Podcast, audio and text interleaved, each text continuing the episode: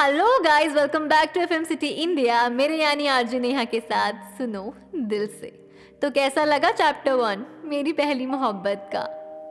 I am sure आपकी भी life में कोई ना कोई अनन्या या नकुल ज़रूर होंगे। लेकिन हमारी अनन्या और नकुल की कहानी किस मोड़ पे जाती है, वो सुनिए।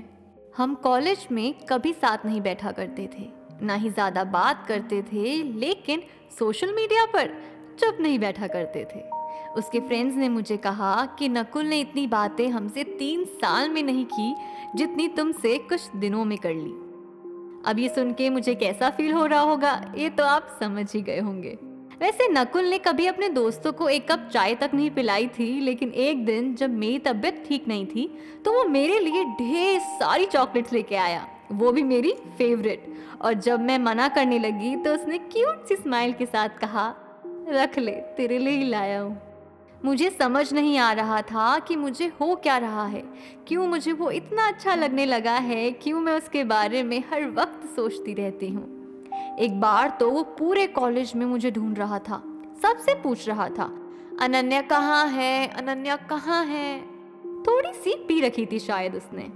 और ढूंढता ढूंढता मेरे तक पहुँचा और मेरा हाथ पकड़कर कॉलेज के अंदर ले गया क्योंकि उसको मेरे साथ फ़ोटो क्लिक करवानी थी। मुझे हँसी भी आ रही थी और उस पर प्यार भी। कुछ महीनों बाद उसके और मेरे दोस्तों की वजह से मैंने थोड़ी हिम्मत जुटाई और उससे पूछ बैठी। बंदा बनेगा।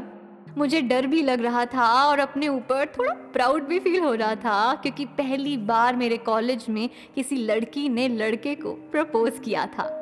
मैं उसके जवाब का इंतज़ार कर ही रही थी, तभी उसने मुझसे पूछा कि अगर मैं हाँ बोलूँगा तो क्या करोगी और ना बोलूँगा तब क्या करोगी?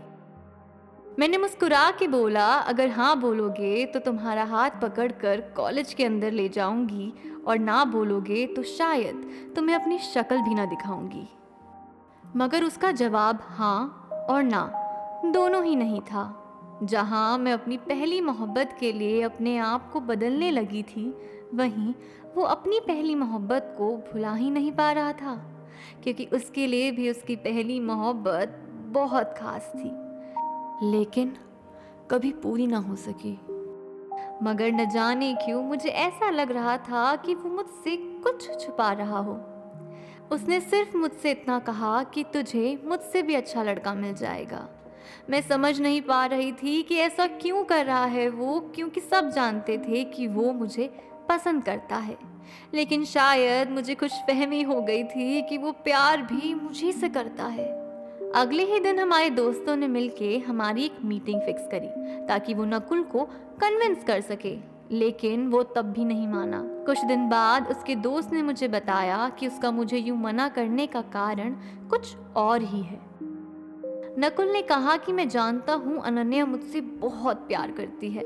इतना कि शायद जो मेरी पत्नी बनेगी ना, वो भी नहीं कर पाएगी। लेकिन मैं ये भी जानता हूँ कि हम दोनों के घर वाले कभी हाँ नहीं कहेंगे, क्योंकि हमारी कास्ट भी अलग है और फैमिली स्टेटस भी।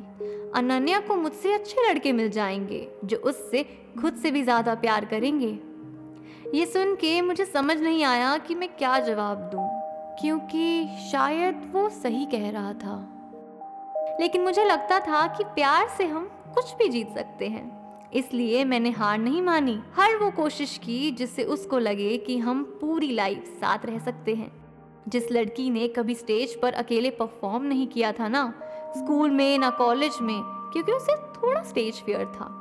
उसमें पता नहीं कहाँ से इतनी हिम्मत आ गई कि उसने पूरे कॉलेज के सामने अपने हाल दिल बयां कर दिया। जब जब मैं उसकी तरफ़ देखती, तब तब हमारे दोस्त हूटिंग कर करके मेरा कॉन्फिडेंस बढ़ा देते। मैंने कभी नहीं सोचा था कि मैं इतनी फिल्मी भी हो सकती हूँ। लेकिन उस डांस के बाद मुझे इतना रोना पड़ेगा, ये मैंने नहीं सोचा था।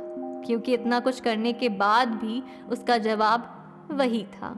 उस टाइम कुछ लोगों ने मेरा काफ़ी मज़ाक उड़ाया था तो कुछ ने मेरी हिम्मत को सराहा भी था। इतना कुछ होने के बाद भी मैं उसकी हाँ का इंतज़ार कर रही थी। वैसे नकुल को कॉलेज में इतनी इम्पोर्टेंस कभी नहीं मिली थी जितनी मेरे आने के बाद मिलने लगी थी। ना ही कभी किसी लड़की ने उसे इतनी अटेंशन दी थी। इसलिए वो थोड़ा खुश भी था, लेकिन फिर भी उसकी ना हाँ में नहीं बदली। आगे की स्टोरी जानने के लिए सुनते रहिए एफएम सिटी इंडिया मेरे यानी आरजे नेहा के साथ। सुनो दिल से।